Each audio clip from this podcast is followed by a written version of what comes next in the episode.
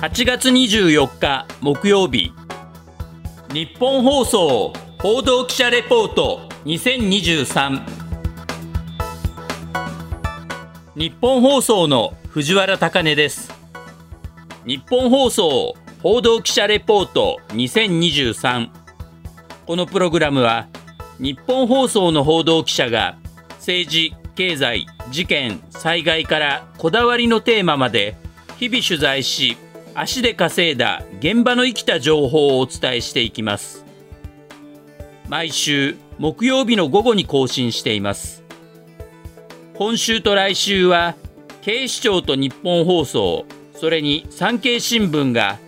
今月から100年前に関東大震災が起きた9月1日まで展開している共同キャンペーン。関東大震災100年備えるに関連した内容を警視庁担当記者でもある私がレポートしていきます。今回は関東大震災100年備えるの前編として警視庁災害対策課長に聞く100年前からの教訓などを生かした警視庁の災害への備えというテーマでお伝えしていきます。今から100年前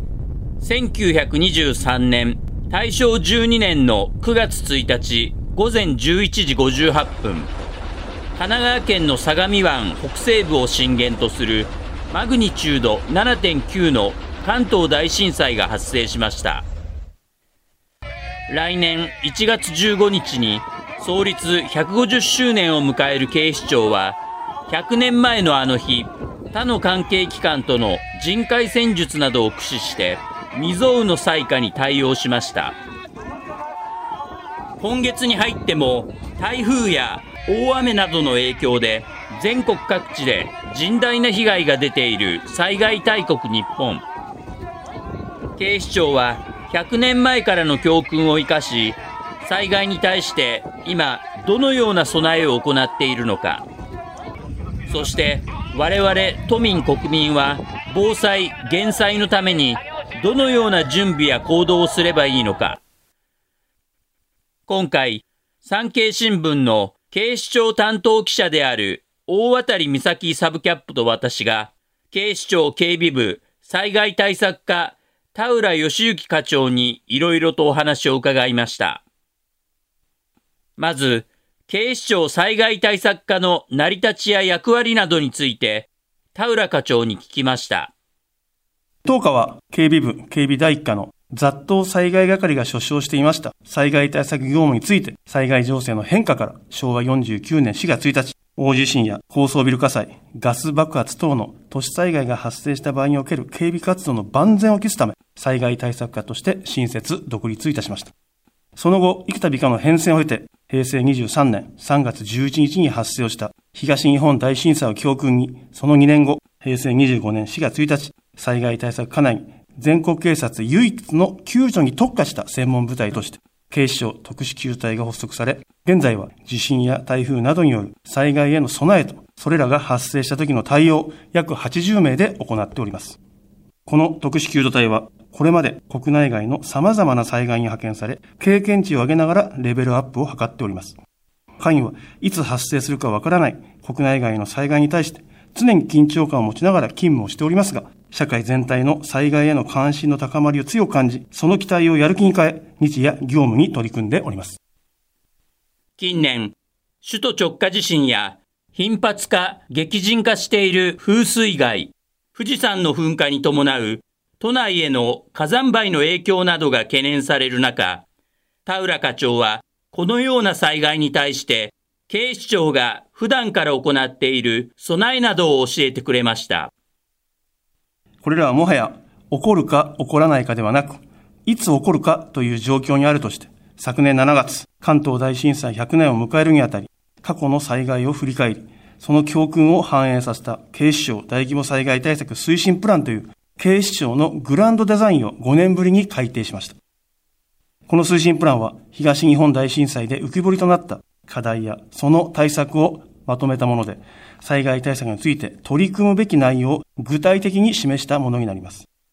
スローガンは、平時の備えで有事の即応です。この必要性、継続性を実行に移した取り組みの一例が、昨年12月に締結をした東京都信用金庫協会や、今年3月に締結をしたトヨタモビリティ東京との都内全域にわたる各種災害協定、緊急避難場所の提供、職員の情報提供、宮殿車両の提供など、この締結と思っております。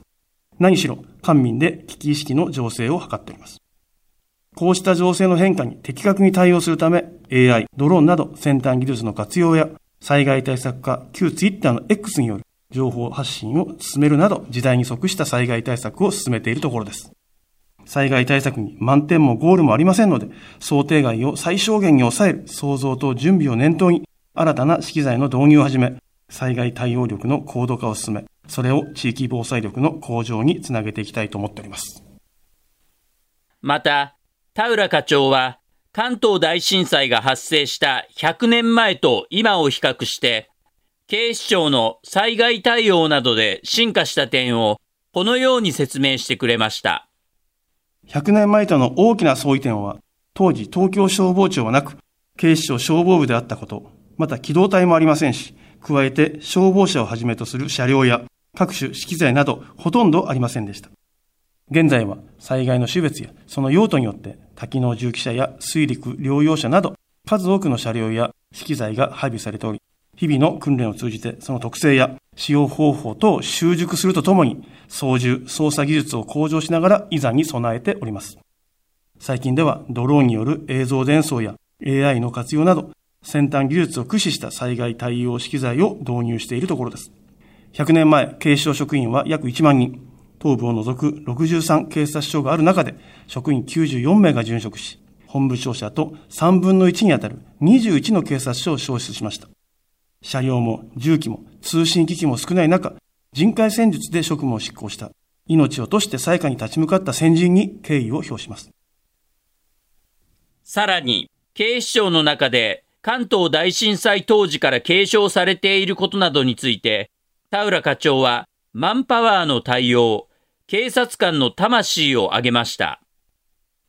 当時、94名の殉職者を出したことは大きな教訓であり、大規模災害時の現場指揮能力、部隊活動の充実、何よりも怪我人を出さない警備活動を心がけております。当時から継承していることは関係機関、そこにいる人によるマンパワーの対応につきますが、関係官庁はもとより民間団体等の協力をいただき、治安維持、人命救助、警戒警備に従事していることです。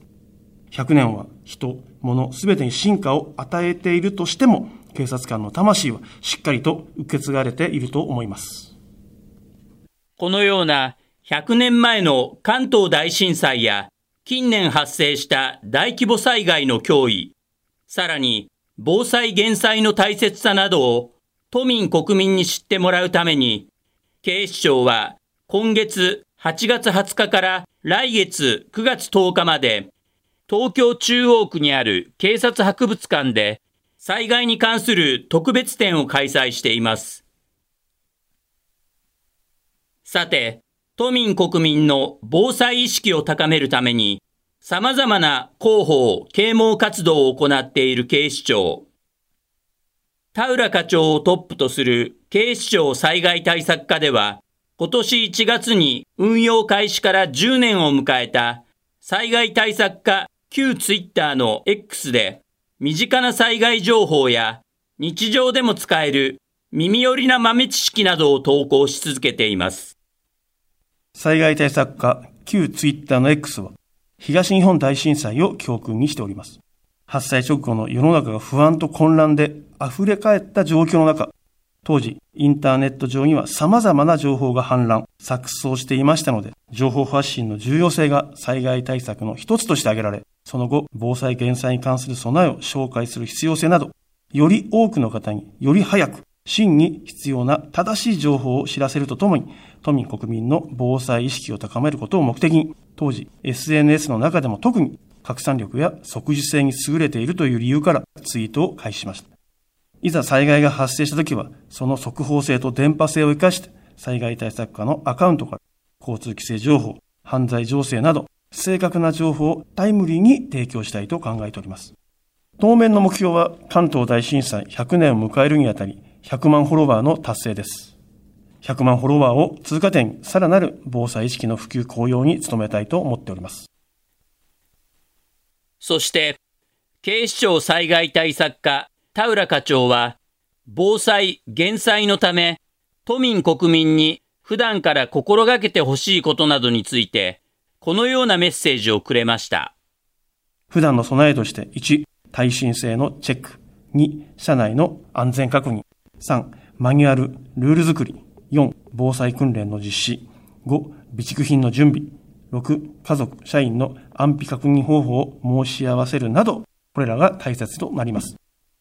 そのためにはまず、自助、自分の命は自分で守る。自分たちの町は自分たちで守るという共助が、地域防災力の向上につながります。防災減災は、やっておけばよかったというたらればではいけません。気づいた時にすぐやる想像と準備が重要になると思います。その一例として、災害対策課、旧ツイッターの X が一助になれば幸いです。特に富士山噴火の後輩対策は、誰も経験したことのない災害で、風向きによっては都内への被害は計り知れません。300年の眠りから覚めた世界遺産、富士山は大きな脅威であり、この想像力を駆使した準備こそ未来への挑戦です。関東大震災が発生した100年前も現在においても災害の発生そのものを防ぐことはできません。しかし、被害を減らす減災ということはできます。災害への関心をより一層高めながら、いざという時に少しでも被害を減らせるような備えをしていただきたいと思います。今回のインタビューで、田浦課長が何度も口にした関東大震災という言葉。余談になりますが、100年前、この関東大震災を12歳の時に神奈川県の逗子で体験し、去年から私が取材し続けている高島富士山、旧姓平井富士山が今月8月15日に112歳の誕生日を迎え、富士山が生活しているグループホームでは、そのお誕生会と合わせて夏祭りイベントが開かれました。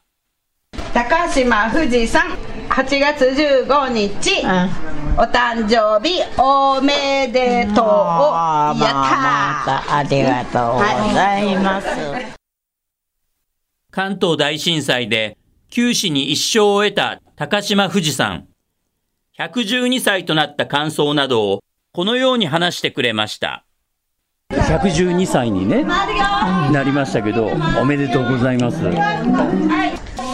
今まで私も行けるとは思ってませんでしたからね。こんなにね、みんな盛大にやってくださったから、私も喜んでます。うん、まだ行けられると思いますね。そして、もうすぐ関東大震災から100年となることについて、富士山は、関東大震災100年今年ああそうなりますか。もう関東大震災の怖さだけは死ぬまで忘れませんよね。怖かったですよ。でもね悪いことをいつまでも覚えてることじゃないんですよ。本当はね忘れなきゃいけないんですよ。だからなるべくあれを考えまいと思って9月1日にね。高島富士山が生き抜いた100年前の関東大震災に対して人海戦術などを駆使し果敢に立ち向かった警視庁災害対策、災害警備、災害救助のスペシャリストたちが集う、警視庁災害対策課、田浦義行課長へのインタビューの詳しい内容は、明日8月25日発売の産経新聞に掲載される予定です。産経新聞の記事や、警視庁災害対策課旧ツイッターの X をご覧いただき、いざという時に慌てないように今からできる十分な備えをしておきましょう。日本放送報道記者レポート2023次回は関東大震災100年備えるの後編となり今回に続いて私がレポートしていきます。ここまでのお相手は藤原貴根でした。